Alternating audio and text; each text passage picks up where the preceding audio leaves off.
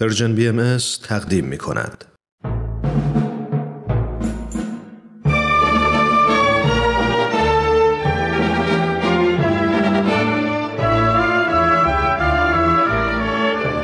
رادمردان جاوید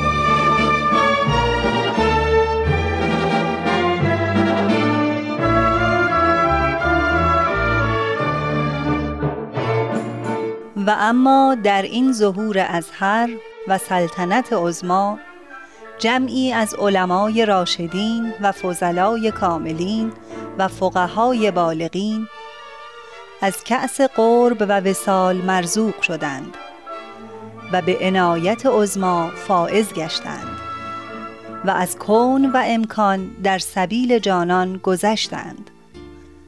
همه اینها محتدی و مقر و مزعن گشتند برای آن شمس ظهور به قسمی که اکثری از مال و ایال گذشتند.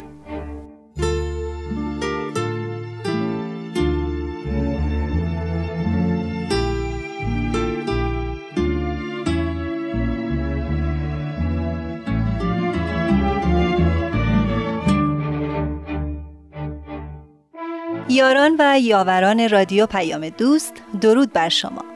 امیدوارم هفته ای سرشار از موفقیت و سلامت را گذرانده و آماده شنیدن یکی دیگر از بخش های مجموعه رادمردان جاوید باشید. مجموعه ای که از روحانیون و علمای شیعه ایرانی می‌گوید که بر اثر تحقیق و جستجو به آین بابی و بهایی ایمان آوردند. در حالی که می‌دانستند پس از تغییر مسیر زندگی همه آنچه را از مواهب مادی و شهرت و اعتبار اندوخته اند از دست خواهند داد. اما با شجاعت تمام تا به آخر در راه ایمان خود به آین جدید ثابت و مستقیم ماندند. امروز بخش آخر از سرگذشت ملا علی بستامی را میشنوید. این روحانی دومین فردی بود که به حضرت باب و آین بابی ایمان آورد. در برنامه گذشته شنیدید که ملا علی بستامی به دستور حضرت باب برای اعلان ظهور جدید به عراق رفت و اقدامات او سبب شد تا با تلاش علمای سنی و شیعه توسط والی بغداد نجیب پاشا به زندان افتاد. دوستان من ترانه هستم. از شما خواهش می کنم تا در ادامه برنامه با ما همراه باشید.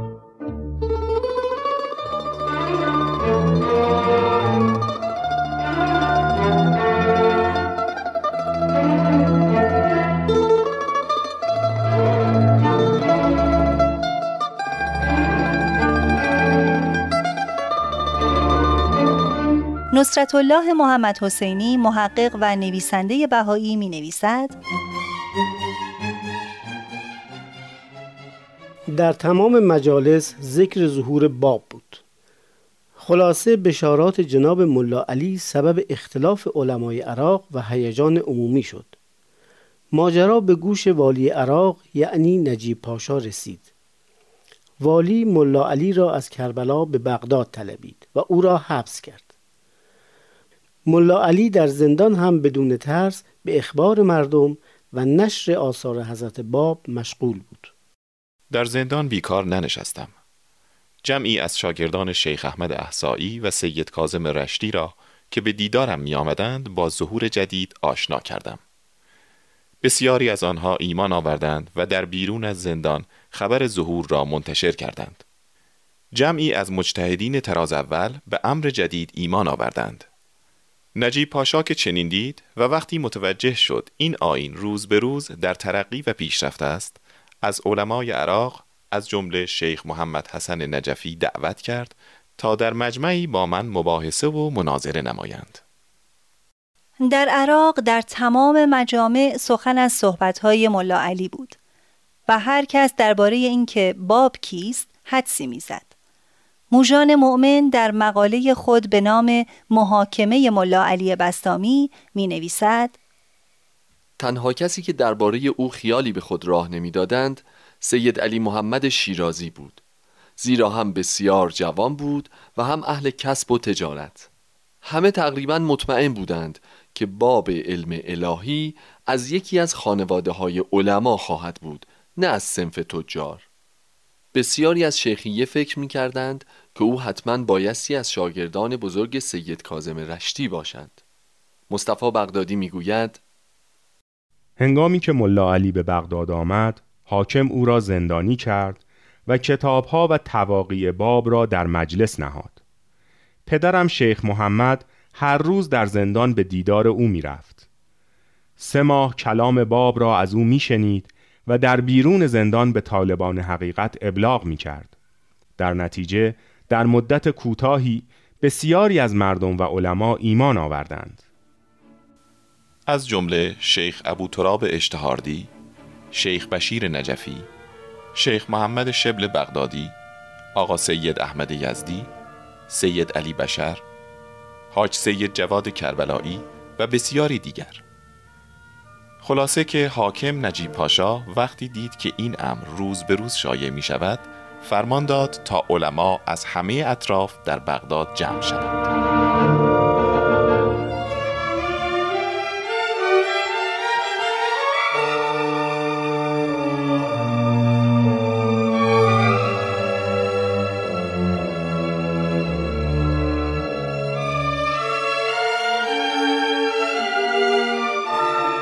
قوقایی که به وسیله ملا علی در بغداد ایجاد شد از نظر کنسول بریتانیا هنری راولینسون دور نماند. او در هشتم ژانویه 1845 اینطور نوشت. عالی جناب. در حال حاضر هیجانات زیادی برانگیخته و اگر ادامه یابد ممکن است منجر به تجدید سوء تفاهمات بین دولت‌های ایران و عثمانی گردد. حدود سه ماه پیش یکی از روحانیون پایین رتبه شیراز در کربلا ظاهر شد که با خود نسخه ای از قرآن را داشت. او اظهار می کرد که این قرآن به وسیله مبشر امام مهدی به او داده شده تا به نشانه ظهور او به مردم ارائه شود. در بررسی که از کتاب به عمل آمد مشاهده شد که در بسیاری از عبارات اساسی آن تحریفات و تغییراتی راه یافته است. هدف از این تغییرات آماده کردن مسلمانان برای نزدیکی ظهور امام است و نشان می دهد کسی که ادعا کرده این تغییرات به وحی الهی بر او نازل شده مبشری است راستین. در نتیجه به وسیله عدهای از علمای شیعه در نجف و کربلا اعلان شد که این کتاب کفرآمیز است و به آن ملا اختار شد که چه خطری از انتشار این کتاب متوجه اوست. با همه اینها تعداد قابل توجهی از شیعیان نجف که اصولی نامیده می‌شوند و با عنوان طرفداران روحانی بزرگ شیخ کازم این اواخر توجه مردم را به خود جلب کرده اند و اعتقاد به ظهور خیلی نزدیک امام دارند کتاب مذکور را پذیرفته و اعلان داشتند که آماده اند به محض که مبشر مذکور بین آنان ظاهر شود به او بپیوندند. شیعیان رسمی به علت اختلاف محلی طرفداران این عقیده را به عنوان افراد بدعتگذار به دولت معرفی کرده اند و چون به این ترتیب نظرها به قرآن تحریف شدهی که به آن اعتقاد پیدا کرده اند جلب شد کتاب مذکور ضبط و حامل آن به بغداد آورده شد و به اتهام توهین به مقدسات اسلام و آشفته کردن نظم عمومی زندانی گردید پس از آن نجیب پاشا والی بغداد مجلس بزرگی از برجسته ترین علمای سنی و شیعه بغداد، کربلا، نجف و کازمین ترتیب داد. طبق اسنادی که موژان مؤمن ارائه می دهد، راولینسون با دقت درباره این مجلس چنین می نویسد. روحانیون سنی در این مورد با کینتوزی و تعصب رفتار کردند و این موجب گردید که همدردی همه شیعیان به نفع ایرانی زندانی شده برانگیخته شود و به جای مباحثه ای ساده بین دو فرقه سنی و شیعه در شهر نجف مسئله اکنون به صورت یکی از نزاعهای حاد بین این دو فرقه در آمده است که در این قسمت از امپراتوری عثمانی برابر است با نزاع بین ترک ها و ایرانی ها نجیب پاشا برای آنکه به همه اقدامات خود جنبه رسمی بدهد و برای اینکه این امر را از مسئله تعقیب و آزار مذهبی صرف جدا کند علمای تراز اول را از نجف و کربلا فرا خوانده تا با پیشوایان مذهب تسنن در بغداد دادگاه تفتیش تشکیل دهند ولی من از حضور اجباری و با اکراه علمای شیعه در این دادگاه نفع چندانی نمی بینم. احتمالا این عده کوشش خواهند کرد تا جان هم میهن خود را نجات دهند و به عنوان ساده ترین روش فرونشاندن این بدعت پیشنهاد خواهند کرد تا قاصد مورد نظر و سران فرقه اصولی تبعید گردند ولی مرعوب و مغلوب خواهند شد و من بسیار بیمناکم که به وسیله اکثریت اعضای دادگاه حکم قتل شیرازی و همه کسانی که قرآن جعلی او را بپذیرند و آن را ترویج کنند صادر بشود.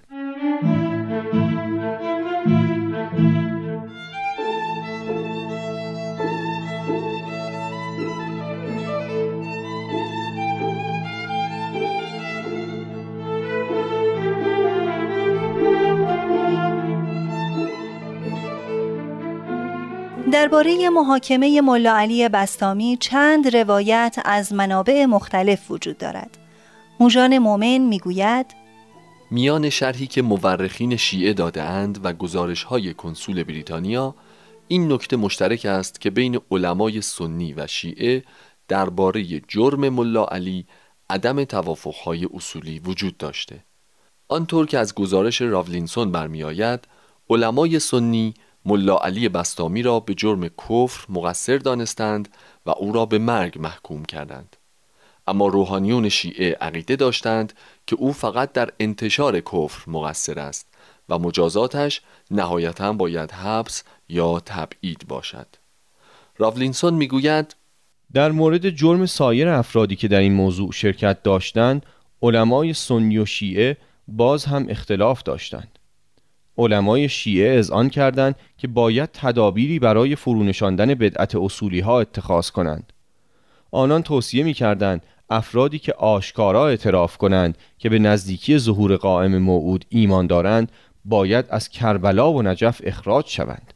اما علمای سنی به اتفاق آرا اعلان کردند که همه این گونه افراد باید به جرم کفر به مرگ محکوم شوند. به این ترتیب این اختلاف آرا ثبت و گواهی شد و نجیب پاشا والی بغداد فورا گزارشی به استانبول فرستاد. قرار شد ملا علی بستامی تا دریافت دستور در زندان بماند. در اینجا روایت میرزا مصطفی بغدادی را بازگو می کنیم او می نویسد ملا علی به آن جمع مهیب فرا خوانده شد و آنان از وی درباره مؤسس امر سوال کردند و او در جواب گفت روح راستی منتظر ظاهر شده و او کسی است که صحف و کتب الهی به ظهور او وعده دادند شما همه از علمای بزرگ و مجتهدین به نام هستید بیایید این کتب و رسالات را بخوانید و ایمان بیاورید و بعد برخی از آیات و مناجات ها را برای آنها خواند. علما براشفتند و با نخوت به نکوهش پرداختند. آنان در عدم ایمان ملا علی هم رأی شدند و حکم به تکفیر و قتل و اعدام ملا علی دادند. نصرت الله محمد حسینی می نویسد از فتوای علمای سنی و شیعی حاضر در مجلس محاکمه ملا علی بستامی روشن می شود که علت تکفیر علما ادعای حضرت باب در کتاب قیوم الاسما مبنی بر نزول وحی به ایشان و اعتقاد جناب بستامی به حقانیت ظهور و مدعای آن حضرت است. موجان مؤمن به وقایع بعدی می پردازد پس از محاکمه نجیب پاشا تصمیم گرفت جریان امر را به باب عالی ارجاع کند و کسب تکلیف نماید. این مصادف شد با زمانی که روابط عثمانی و ایران پس از حمله نجیب پاشا به کربلا و قارت آن شهر در سال 1843 رو به بهبود می رفت. دولت‌های بریتانیا و روسیه موافقت کرده بودند که برای رسیدگی به این اختلافات طرفین را به ارز روم دعوت کنند. آری و در این میان توقیف و محاکمه یک ملای ایرانی چون من برای قطع این اقدامات تهدیدی به حساب می آمد. محب خان حاکم کرمانشاهان قبلا نامه‌ای به راولینسون نوشته و درخواست کرده بود تا از نجیب پاشا بخواهد مرا به مقامات ایرانی تحویل دهند. سپس در ماه مارس نامه ای از حاجی میرزا آقاسی صدر اعظم ایران به راولینسون رسید که در آن تقاضا شده بود تا ملا علی بستامی را به ایران مسترد کنند. اما نجیب پاشا به کنسول ایران اظهار کرد که این مطالب به استانبول ارجاع شده و دیگر از دست او بیرون است.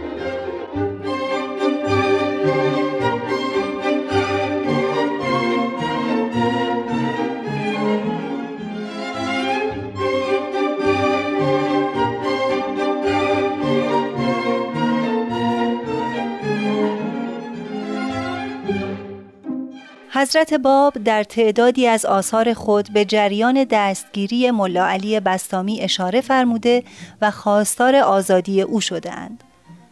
از جمله در اولین مکتوب خود به محمد شاه که پس از زندانی شدن ملا علی در عراق واقع شد و دیگر در توقیع سلطان عبدالمجید عثمانی نصرت الله محمد حسینی می نویسد حضرت باب این مکتوب را وقتی که سلطان عبدالمجید 19 ساله بود برای او ارسال فرمودند. آن حضرت سلطان عثمانی را به خاطر صدور حکم حبس ملا علی بستامی توبیخ می‌فرمایند. به او خاطر نشان می کنند که سلطان از شیوه خلافت حقیقی ناآگاه است و به رسول به ظاهر ناتوان ایشان یعنی ملا علی ستم کرده. اما آین الهی ناتوان نیست. قادر و غالب است. و آن حضرت به نفس خود شاهد ظلم سلطان هستند. سپس به او گوش زد می کنند که به واسطه ظلمی که به ملا علی بستامی روا داشته در واقع حکم نابودی خود را امضا کرده است. اما ببینیم عاقبت ملا علی بستامی دومین نفسی که به حضرت باب و ظهور ایشان ایمان آورد به کجا انجامید؟ موژان مؤمن می نویسد از مدارک موجود در بایگانی دولتی ترکیه چنین برمیآید که در ابتدا پیشنهاد شده بود که ملا علی را روانه بلو کنند تا به اندازه کافی از سرحد ایران دور باشد. به نظر می آید که حاکم بلو چنین صلاح دیده بود که ملا علی را به یکی از جزایر حتی الامکان الجزیره تبعید کنند بالاخره باب عالی تصمیم گرفت که ملا علی را به استانبول بخواهد و او را محکوم به اعمال شاقه در بندرگاه کند. از آن پس مجددا محل او نامعلوم و مجهول باقی ماند. به این ترتیب به نظر می رسد که او در همان استانبول درگذشته است.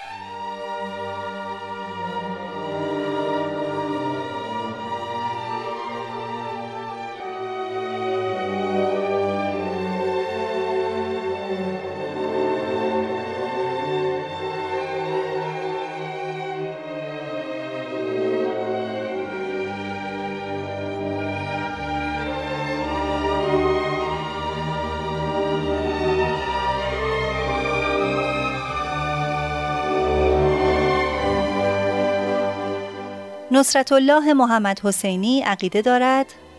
مأموریت جناب بستامی نتایج درخشان داشت و موجب انتشار و اشتهار کامل آین بابی در عتبات عالیات یعنی در عراق شد. به همت او و سپس به تلاش و قیام طاهر قررت العین بسیاری از مردمان به این آین ایمان آوردند.